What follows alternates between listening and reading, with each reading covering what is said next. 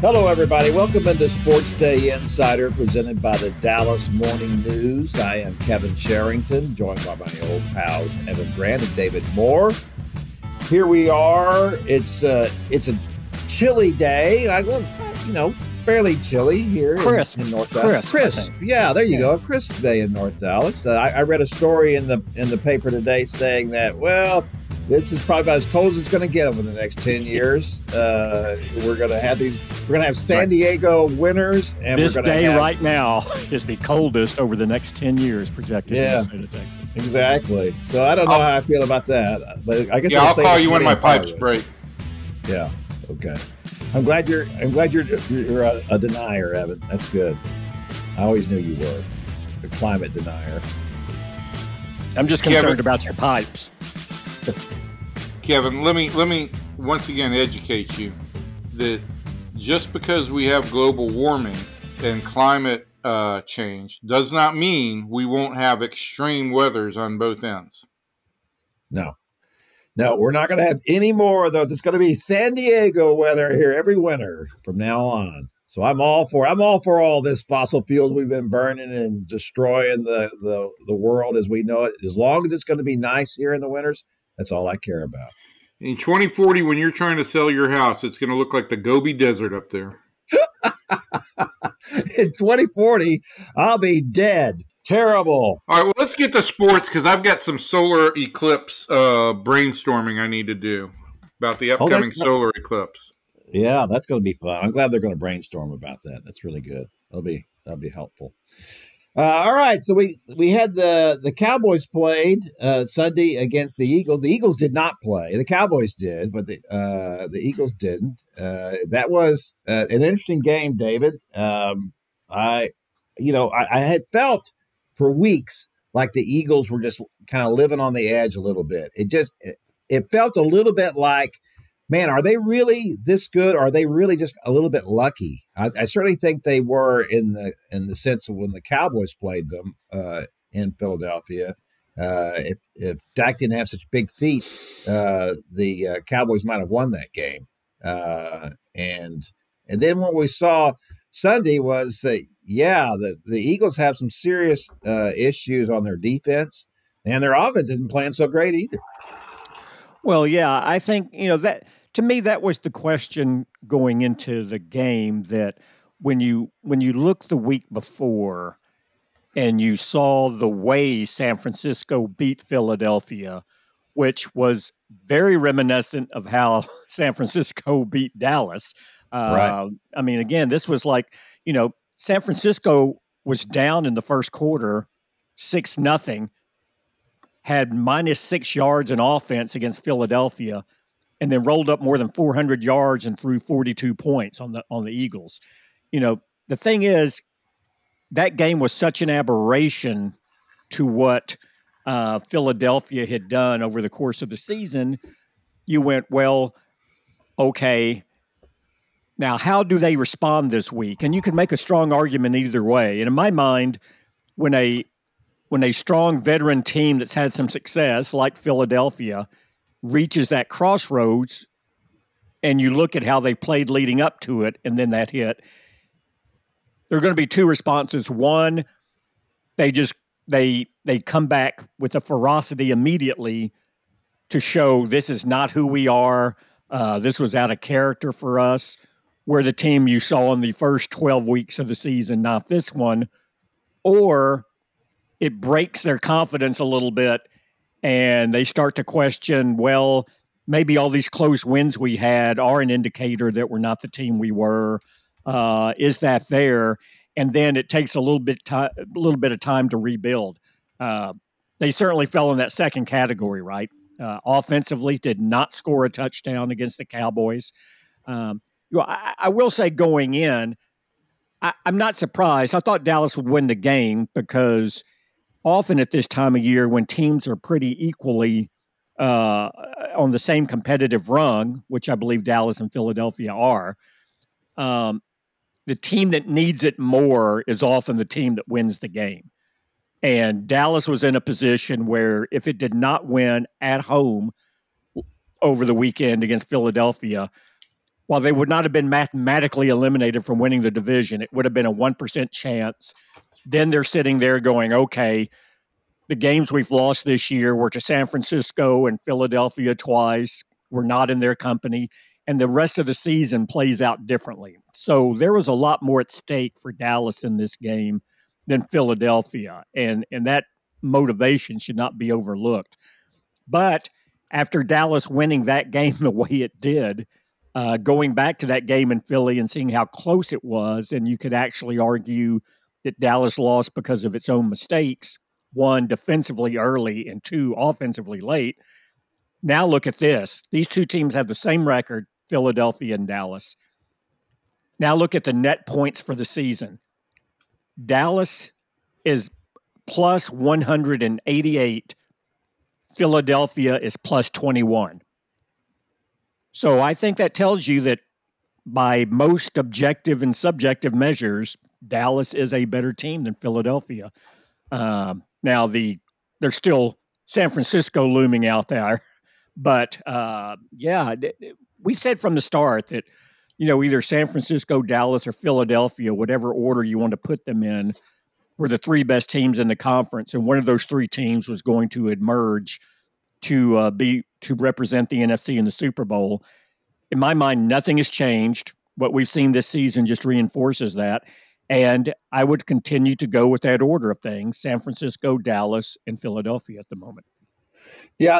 To me, the thing about this that's, that's changed is that, uh, look, when they lost to San, when the Cowboys lost to San Francisco, you know, I wrote a column. In week five. Yeah. Mm-hmm. Yeah. Talking about how, who would you rather have as your quarterback, Brock Purdy or Dak Prescott? At that point. And uh, and and now Brock Purdy is still playing at an MVP level. He had a little swoon there in the middle of the season when they lost three games in a row.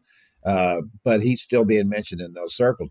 But the, the difference for me is that how much better Dak is playing now and has been playing since then. Uh, he, looked he looked old and slow and as bad as I've ever seen him look in the, in that game against the, the, the 49ers.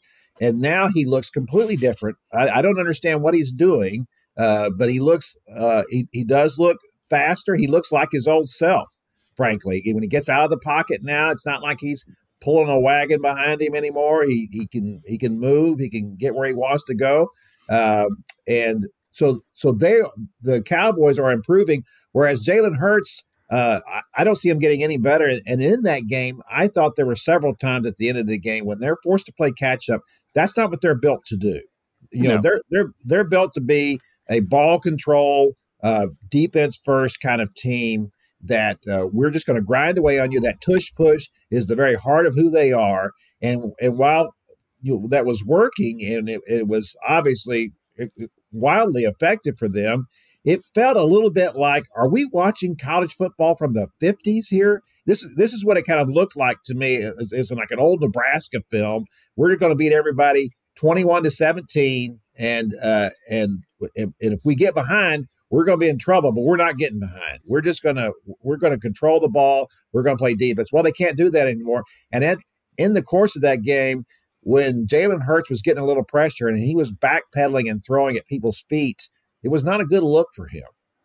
Yeah, and I think you know just clarify what you said. I I agree. I, I do think this Philadelphia team, you know, when you look at how many times they've been down at the half this year, I think they are built to come behind if they're within a score or maybe 10 points down. They're not built to come from behind the way they were down against Dallas because they don't have that explosive element to their game. And, and like you say, uh, they're just not built or accustomed to that. And that's eh, what were we talking about in this Dallas offense early in the season?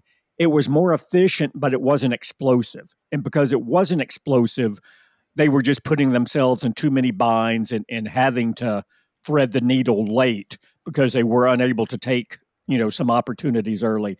Now you're seeing that. Now this Dallas offense is efficient and explosive.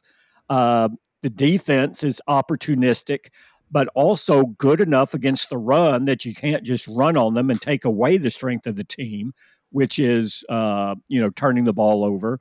Uh, they've shown their secondary can hold up by and large and, and respond to the challenge, and th- their special teams. Um, even though even though they went two and a half weeks before without punting. Um, you know, everything about the special teams is outstanding. You have a kicker who hasn't missed all year, so that's a weapon as well. So you look at all three phases. This is as complete of a Cowboys team in all three phases uh, as we've seen here in a long, long time. And they're in the conversation, legitimate conversation. Not saying they will, but they're in the conversa- championship conversation for this year. The issue they face is, as of this moment, if them and Philadelphia both went out, and I think that's an unlikely scenario for both teams. I know everyone starts looking at the final four to five weeks of the schedule every year. They look at the good teams and they go, well, this team can win out across the board in both conferences, and they rarely ever do. There's at least one loss in that final month of the season that just confounds people about even the good teams. So I think I would be shocked, frankly, if Dallas and Philadelphia both went out the rest of the way. But to play that scenario out for the argument, if that happens, Dallas, which at that point would have a league best 16 game home winning streak, would be the number five seed as a wild card and play no home games in the postseason. That's significant.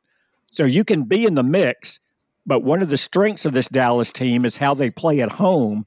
And now you suddenly remove that from the postseason calculation about how far they can advance. And that's a significant step. So there's still a lot of, in my mind, there's still a lot on the line for the Cowboys uh, over these final four weeks of the regular season.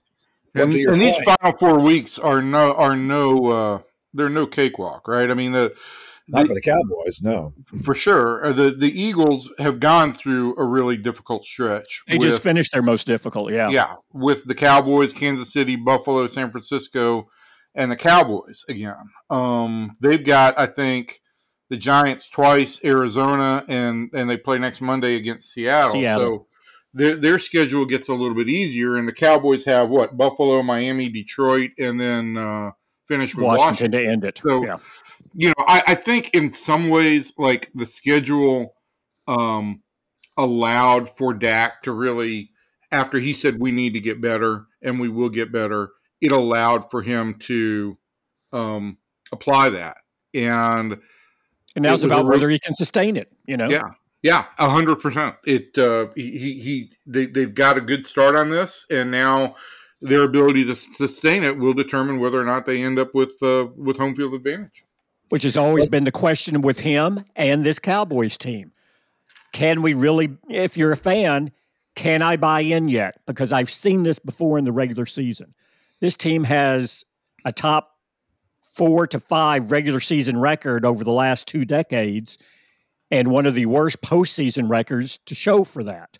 Uh, that it doesn't match up when you look at other teams, and and and that is why. That is why, and and, the, and even now, look, I, I was getting emails during the game. Uh, the the moment that Dak fumbled on that third third down rollout and it was returned 42 yards for the touchdown uh, in the third quarter, immediately I started getting emails and direct messages from people saying, "Okay, yeah, see, I told you that's why you couldn't say that you know this is a different Dak. Look at this; he's the same old Dak. He can't win in big moments. He turns it over. Uh, you watch." Now they were quiet the rest of the game, but and they may be quiet against Buffalo if they win, but in Miami if they lose, he's going you know, these people will pop up and say something. So that that's the position Dak and the Cowboys find themselves that okay, all these regular season moments are nice. Yeah, you're very good, but how is it going to translate? Does this give you any traction whatsoever in the postseason?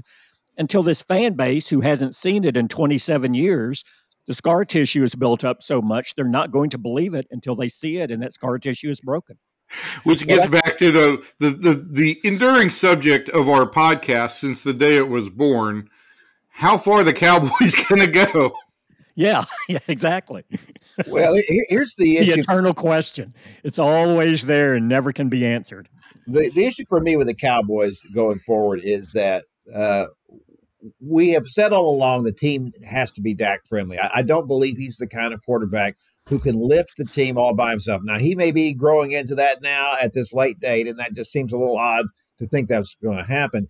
He did not play particularly well, as he said after uh, after the game uh, Sunday night, and yet they still won by 20 points.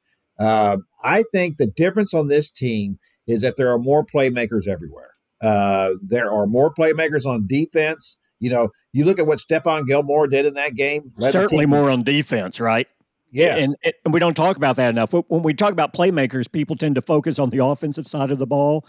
Look at the playmakers on the defensive side of the ball. And as I mentioned earlier, look at Brandon Aubrey, a 60 right. yard field goal and a 59 yard field goal. How many teams feel confident doing that? Yeah, that's right. And they and, and so you you know everybody's you know steps up. I don't know why the Eagles didn't pick on DaRon Bland uh, like the Seahawks did the week before, but they didn't. They, they didn't throw to his side of the field. They kept throwing to Gilmore's side, and Gilmore kept stuffing people. You know, he's he, he's uh, he's he's not the player he was when he was the defensive player of the year in 2019, but he's still a really good cornerback. And apparently, according to the players, you talk to them.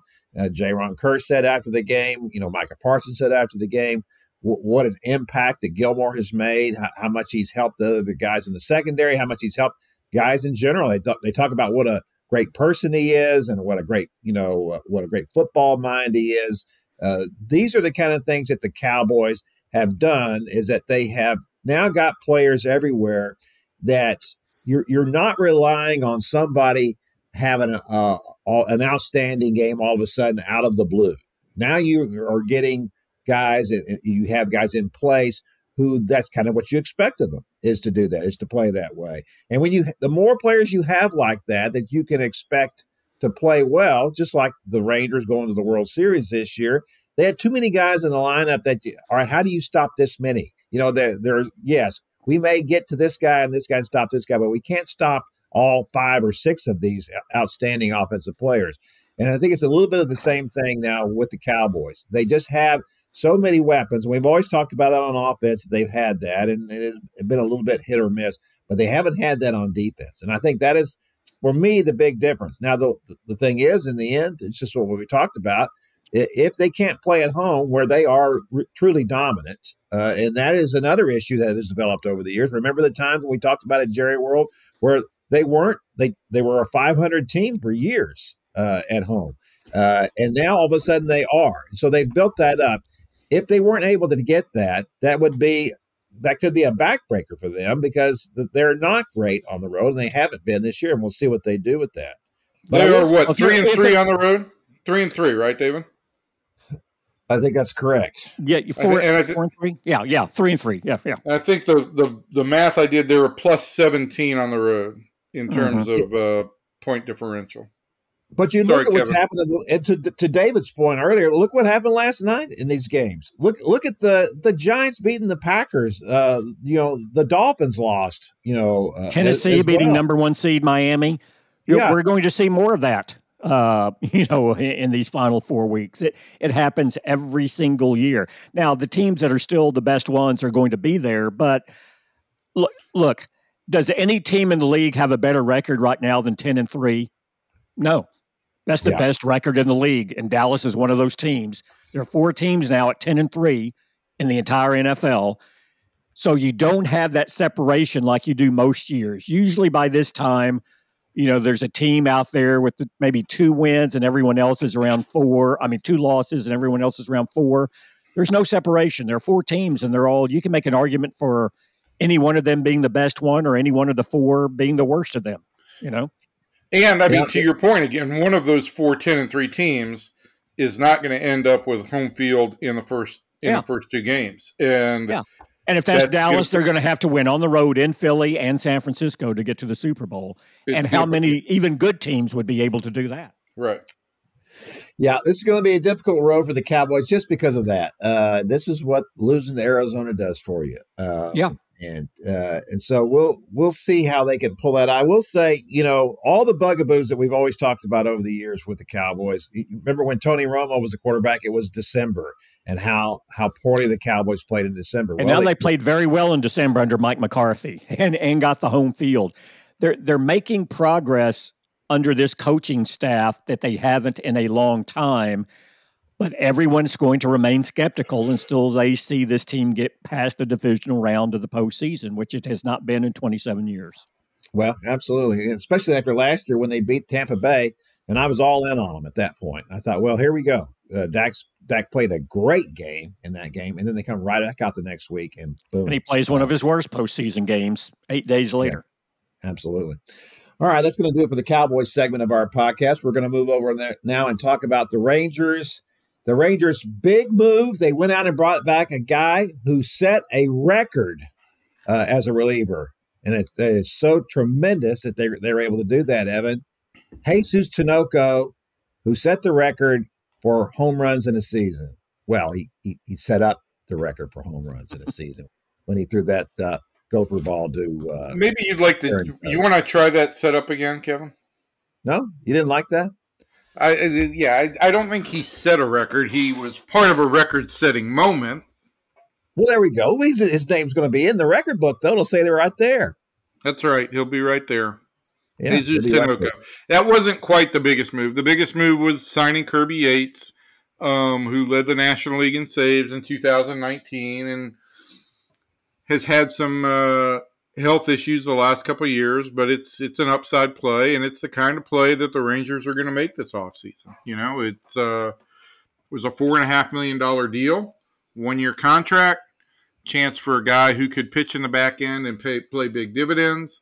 Is a guy who could give you some depth in the bullpen, um, and also does have some upside.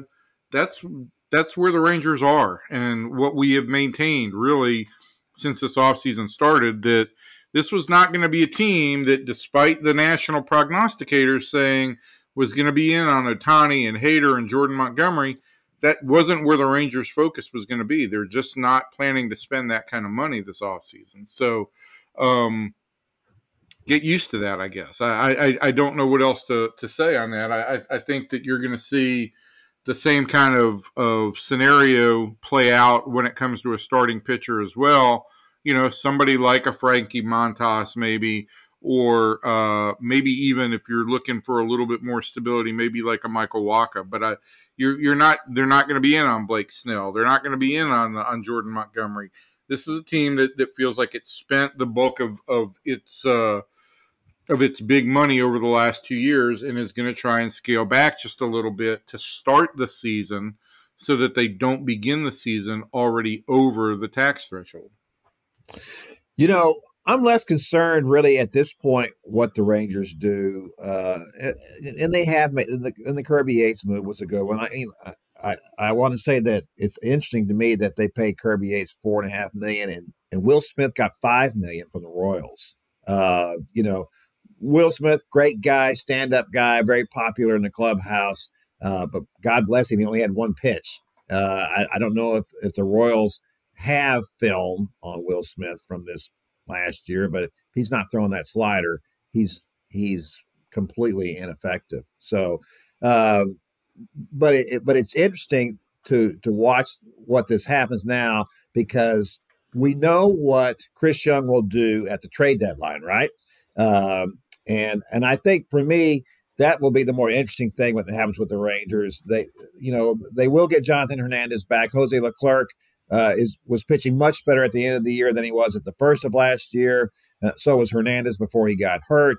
Josh Sborz was a much different player at the end of the year than he was at the beginning of the year. So I do feel, even as poorly as the bullpen pitched over the course of the year, at the end of the year it wasn't bad. Uh, and you would have to think that maybe some of these resources will come into play early on.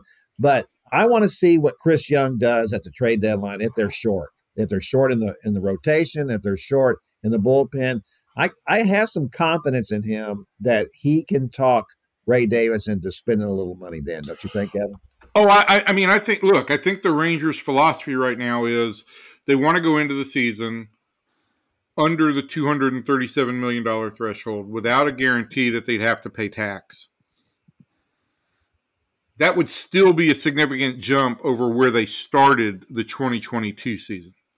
Um, I think they started 2022 at about 195, maybe 200. So you'd be up about 30, 35 million dollars in terms of that.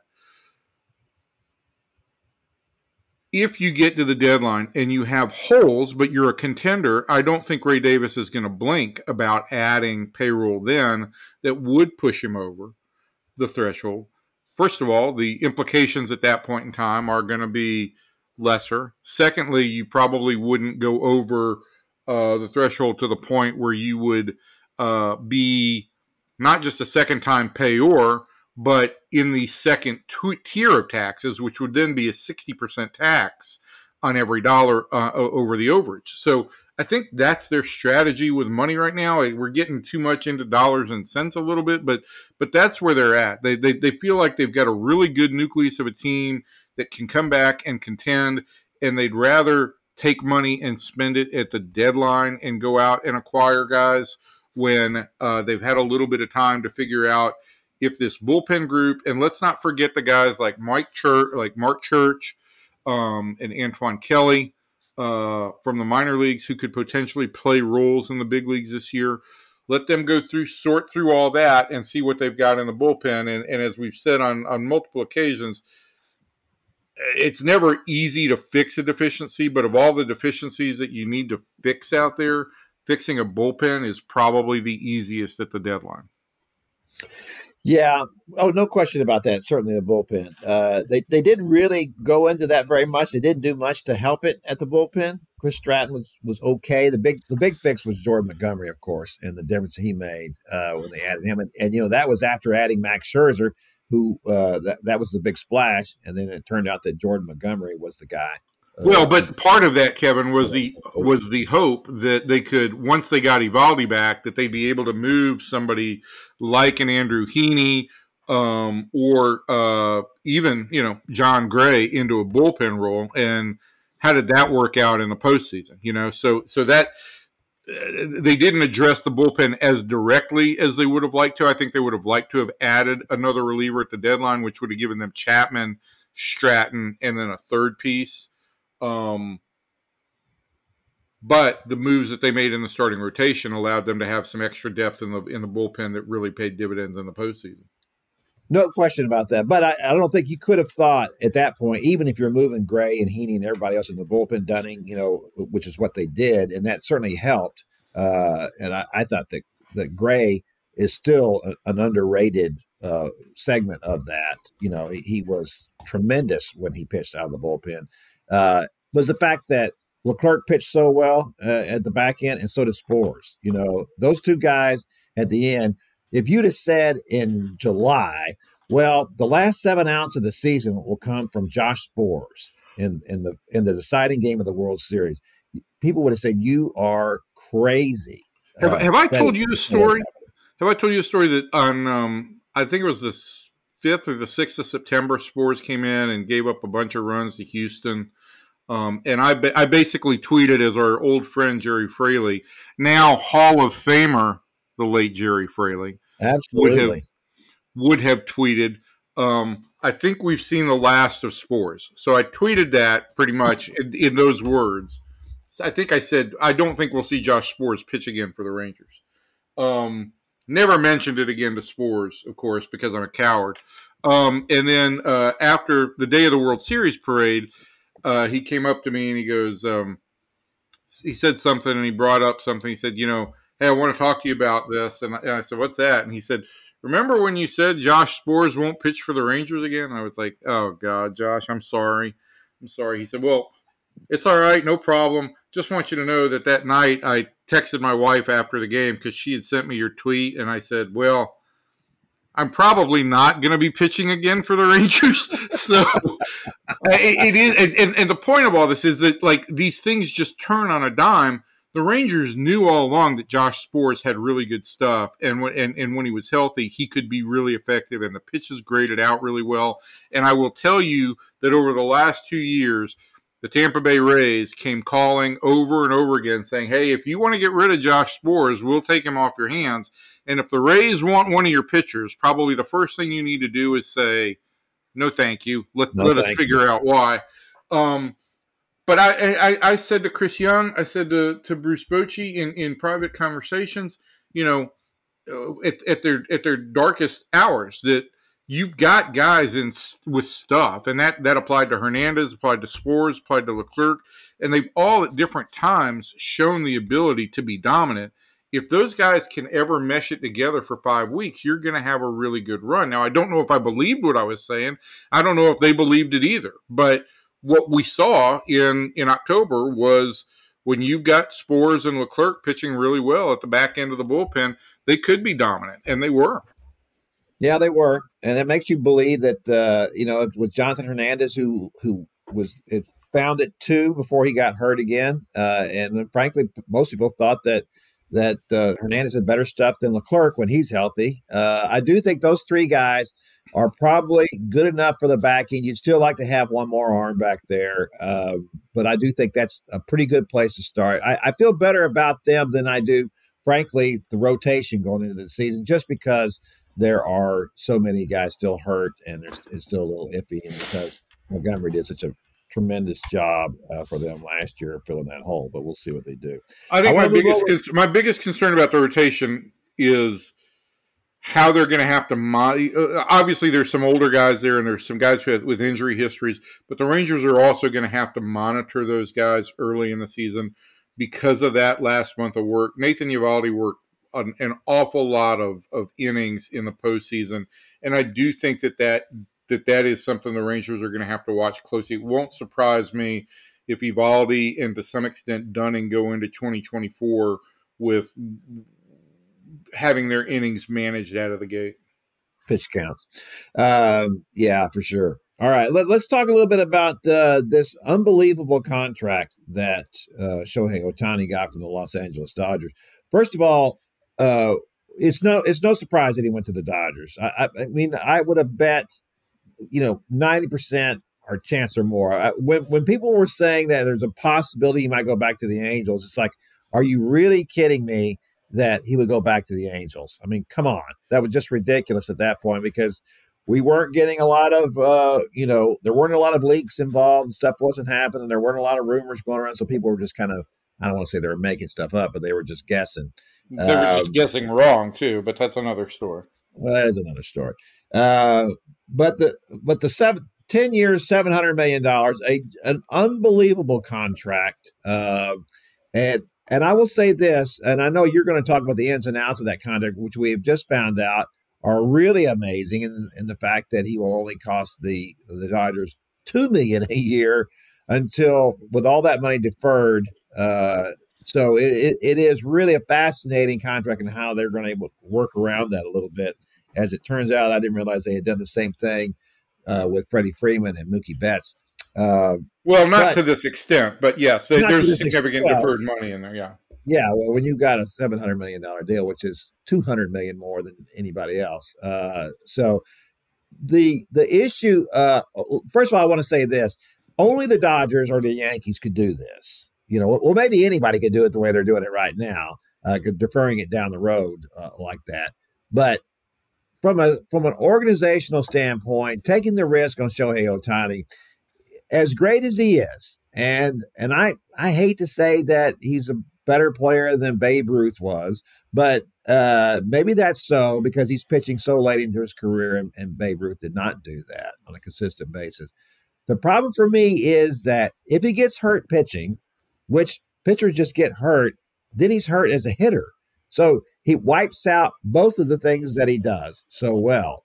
And and and next year, if they're just going to he's just going to be a DH, can you pay that much money to a guy who's just a DH? Uh, you don't you need to be getting value in the field some way? And and you know, I do believe if he were to play in the outfield, if he were playing first base, he's a great athlete. Uh, I think he could be a significant contributor on defense. Um, to me, if you're a, a, a market like Texas, which is a good market, but certainly not what the Dodgers have, and certainly not what the Yankees have, you just simply can't afford to take that kind of risk. That that you're going to put this much into one player. It is a little bit like the the A Rod thing from the standpoint that the that the Rangers invested so much in him, but then not on anybody else because Tom Hicks just couldn't do it after that point. Um, I, I, do feel like that everybody else it took them out of the mix. It was either, and I and I don't think he was going to New York. So that's what made me think that that really only the Dodgers were going to do this, but it was ended up being about 200 million more than I thought. Well, I mean, there, there's so many layers to this Ohtani thing. And listen, let me just say that, not that I, I pride myself on my prognostication, but even when there were reports that he was on a plane going to Toronto, I was like, the Dodgers are still signing this guy.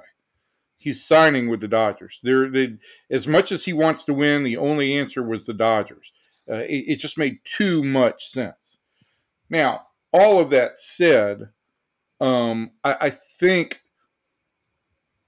this contract works for the Dodgers and it works for Ohtani. Yes, there is a risk that um, a guy who does two different jobs, pitching and hitting, uh, helps you when he's healthy because he saves you a roster space, but he doubly hurts you when he's hurt because it creates need for two roster positions.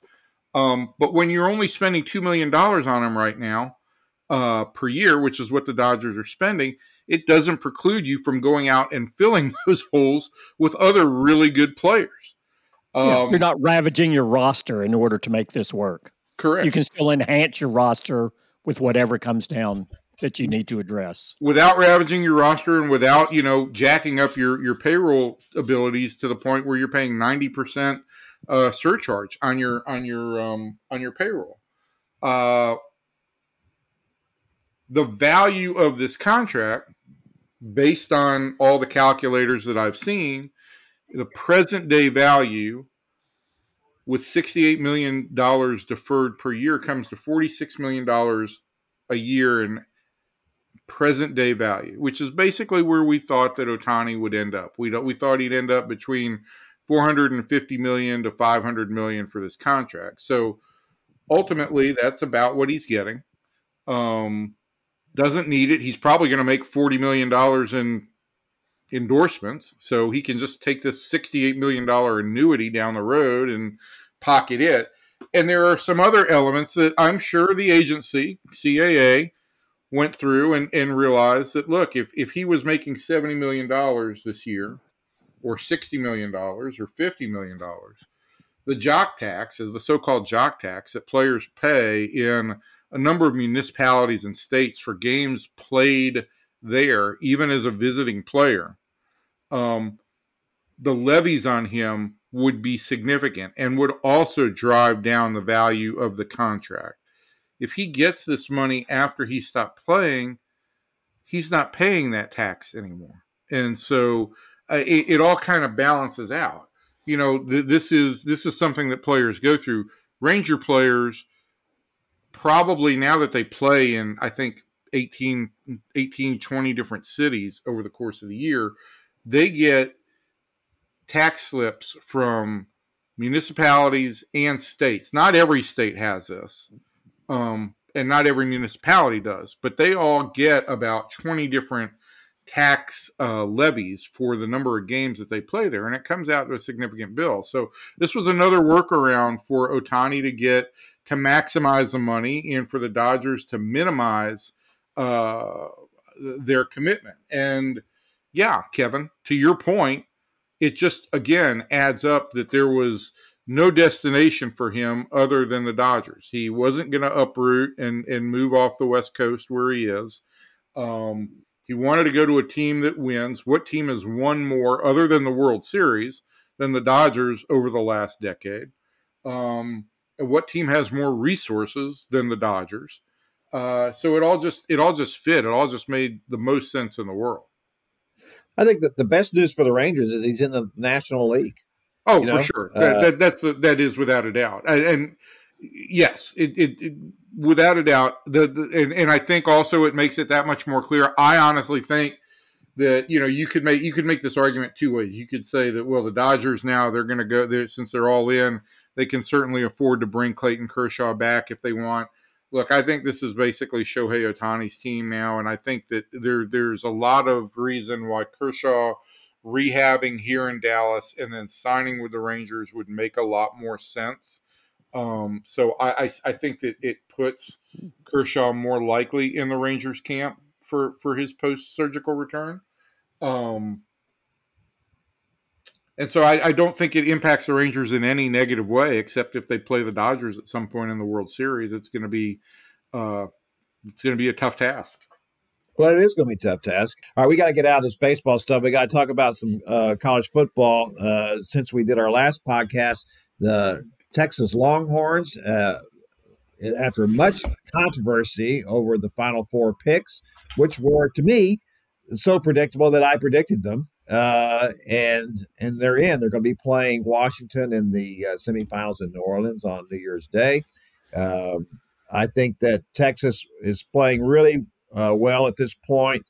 I think if if Quinn Ewers plays like he did uh, in the the last couple of games and like he has in big games, like he did against Alabama, both uh, last year when he got hurt after the first quarter, uh, and then of course in Tuscaloosa this year, and what Steve Sarkisian kept telling everybody was the biggest win that anybody had over the course of the season, and I think that was probably true uh, during the regular season. Uh, then I think that uh, that Texas has a legitimate chance to win it all. Uh, I think they're they're good enough. They have two players that uh, that made the All American teams. One of them, T'Vondre Sweat, uh, their 364 pound defensive tackle, and, and his line mate there, Byron Murphy, made I believe the second or third team. and I think that that is a difference maker for Texas. They can stop the run. Uh, they can do what they they can play with the big boys uh, in the SEC from that standpoint. It's just a question of how well Quinn Ewers plays uh, to me. So, did anybody have a problem with Florida State getting left out? Yes and no. Um, yes. And no. What, what, was your What was your yes? Uh, pick one. Yeah. Well, my yes is is is the enduring issue of the CFP, and that has been that you have five power conferences and only four only four spots to until next year. And so every year a worthy conference champion was on the verge of being left out. Um, it always never added up to me why you would have five conference champions or five conferences and or five power conferences and four spots. Um, and so they got burned. They could have easily, easily written in to the bylaws for the CFP earlier on. If a team goes undefeated and wins its conference championship, it will get an automatic bid. They did not. Yeah, you, could have done. I don't know why you would have done it. To, to, me, here, here was the issue because we still uh, debate this, Kevin, right? We debate, it, it comes back, and I know what you're going to say. We still debate deserving slash resume versus best chance to win the, the two playoff games. Yeah, and that's I, why I, I didn't have a problem with FSU being left out because I didn't think they had the chance to beat these teams. No, I don't think so either. You only had to watch them play the last couple of weeks. You know, the the, the point was brought up that well, you can't uh, rule them out because they're down to their second or third string quarterback because because look what Ohio State did. I believe that was in 2014 when uh, Cardale Jones was their third string quarterback and they won the national championship. And I would say to that the difference was that that year Ohio State won the Big 12 the Big 10 title game 59 to nothing with Cardale Jones as their quarterback over Wisconsin. 59 to nothing. That kind of told you that this is a pretty good team even with its third string quarterback uh, who and was drafted, uh, by the way. So to to me, that was a bogus argument to say that. You know, the problem for me with the, with the CFP uh, is the same thing that, that happened to SMU, right? So SMU gets left out of the New Year's Six Day Bowls because that Liberty got in, in in front of them. Liberty got in on the basis of its undefeated season, and that's what the committee said. Well, they just kept winning and winning and winning. And, you know, they, they piled up this many points and blah, blah, blah, blah. Okay. The point, of course, uh, SMU finished one spot behind them in their rankings. The, the point about SMU was, yeah, but but Liberty didn't play any Power Five teams, and SMU did and lost to TCU and Oklahoma, and either one of those was an embarrassing loss. Uh, and so, how can you say that uh, we're going to take Texas and Alabama over an undefeated, a one loss Alabama and Texas team over an undefeated Florida State. When you use the exact the opposite for your picking uh, Liberty over SMU, you you can't have that both ways. And I, I did not have a problem with the the Florida State pick because simply because to me, if we if we look at the five conferences, just like you said, Evan, uh, there's a big there's a for for me. Texas' one loss was to Oklahoma, three point loss at a neutral site. A very good Oklahoma team at that time. Uh, Oklahoma was playing very well and, and got a great performance from Dillon Gabriel. If he had not played so well, Texas would have won, won that game. That's a three point loss to a good Oklahoma team. What is the huge difference between that and an undefeated team in a league that wasn't very good this year? You know, the, the ACC wasn't very good. Clemson wasn't very good. You know, uh, North Carolina wasn't that great. You, you just you look at that championship game with Louisville. Uh, it was awful. You know, Louisville just looked terrible in that game. Uh, and, and, I don't I don't know how you can make the argument that it's just like the the the, the Liberty and SMU argument. I mean, Liberty played a very poor schedule. Why wouldn't you roll it up against these teams? Uh, it, it, you know, the whole point is who you're going to play. Now, I know what the, the other argument people say is that, all right, if you're only going to take teams that can win the national championship, then why don't you take three SEC teams every year? Right. Well, they're not going to do that, right? There's there's a limit to that argument. You, are going to say we're going to take one team from that league, uh, but we're not going to take more than one. So it, it does feel a little bit like, well, you're not you're not going to the ends of either one of these arguments, right? You're not taking the teams with the best records. We're taking the best teams, but we're not really taking the best teams because we don't want to take more than one SEC team unless we have to. Uh, you know, or we don't want to take more than one Big Ten team unless we have to. We're only going to take one. So it does put the committee in a very precarious situation where it has to kind of uh, uh, balance something here, and you're simply not going to make everybody happy. It, but I will say this: what what is a better or bigger argument now than the CFP? I mean, you know, it's like it's like the old thing: no news is you know, or, or, or bad news is good news. You know, people are talking about you. Uh, people are talking about college football. Uh, it's as big now as it's ever been. Uh, it's big. It's far bigger than any time that I've uh, ever even covered college football.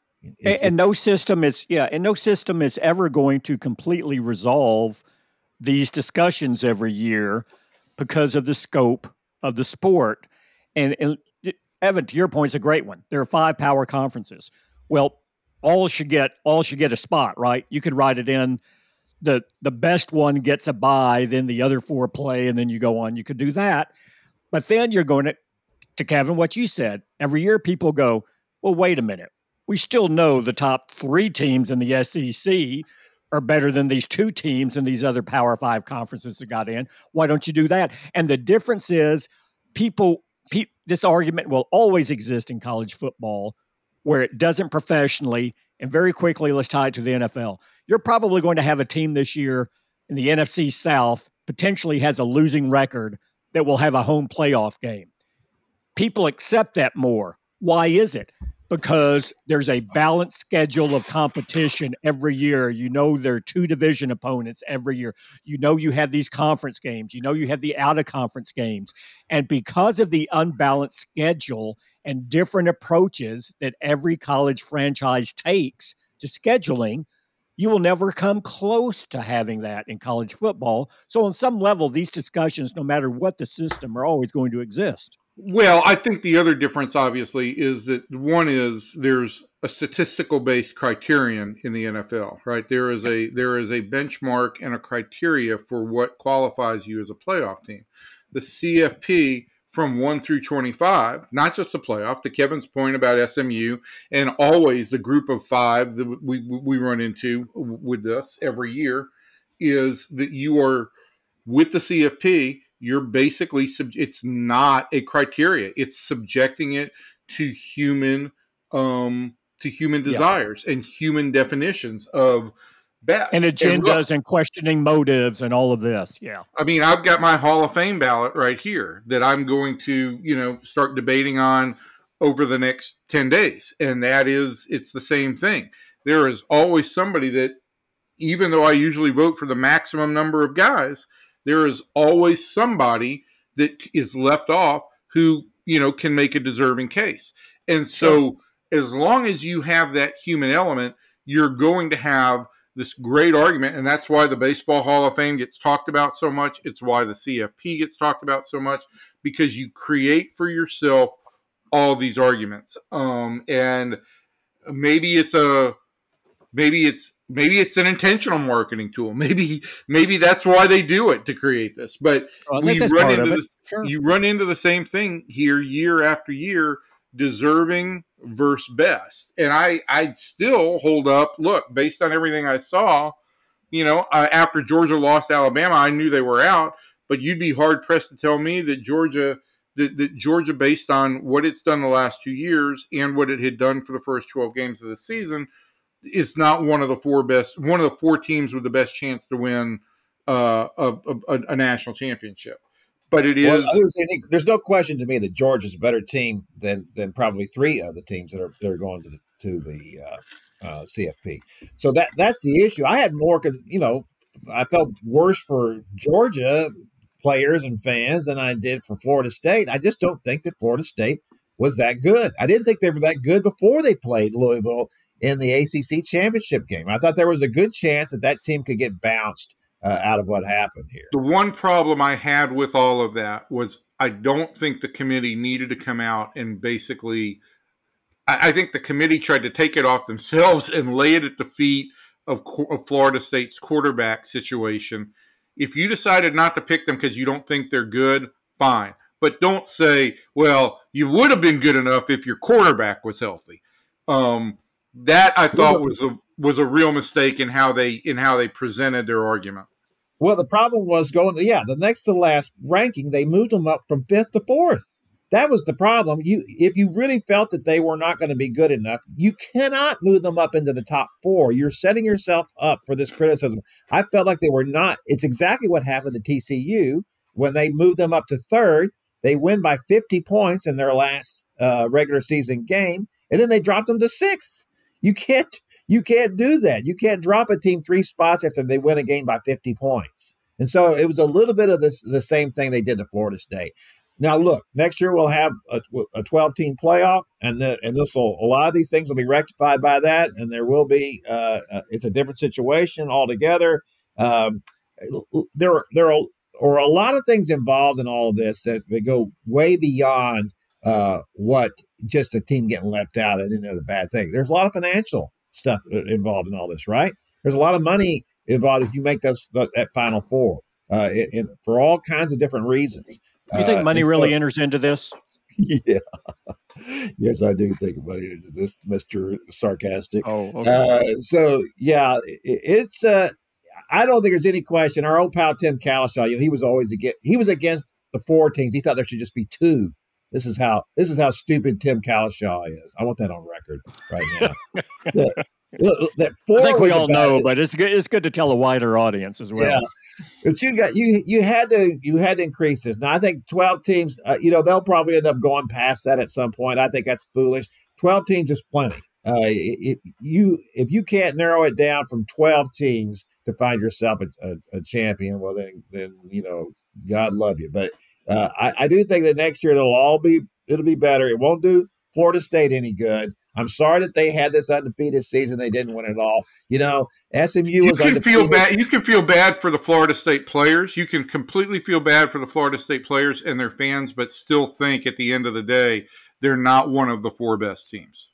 No, they're not. Uh, and uh, I, I, don't think that. But you know, people were making the argument that TCU ruined this for everybody because they got into the playoff last year and then just got hammered by Georgia. But I will say this: they beat Michigan. They, they destroyed that Stephen, argument by the fact that they beat Michigan. Not people. Stephen A. Smith made that argument. That's the only yeah. person that I've seen made that argument, and it's a ridiculous argument because they beat Michigan. They beat Michigan. Yeah. And the, the fact that they beat Michigan that that makes that all okay. Uh, the fact that they lost sixty-five to seven to Georgia was was not so good. I don't think that they that TCU fan feel, feel so great about the fact that they made the national championship game and ended it like that. I wouldn't either. But anyway. All right, that's going to do it for our uh, podcast this week. We thank you for tuning in. We will be back next week to talk more about uh, where the Cowboys are, uh, to talk, see if the Rangers have done anything, and see if anything else crazy has happened in college football. So, from everybody in here to everybody out there, thanks, and we'll see you next time.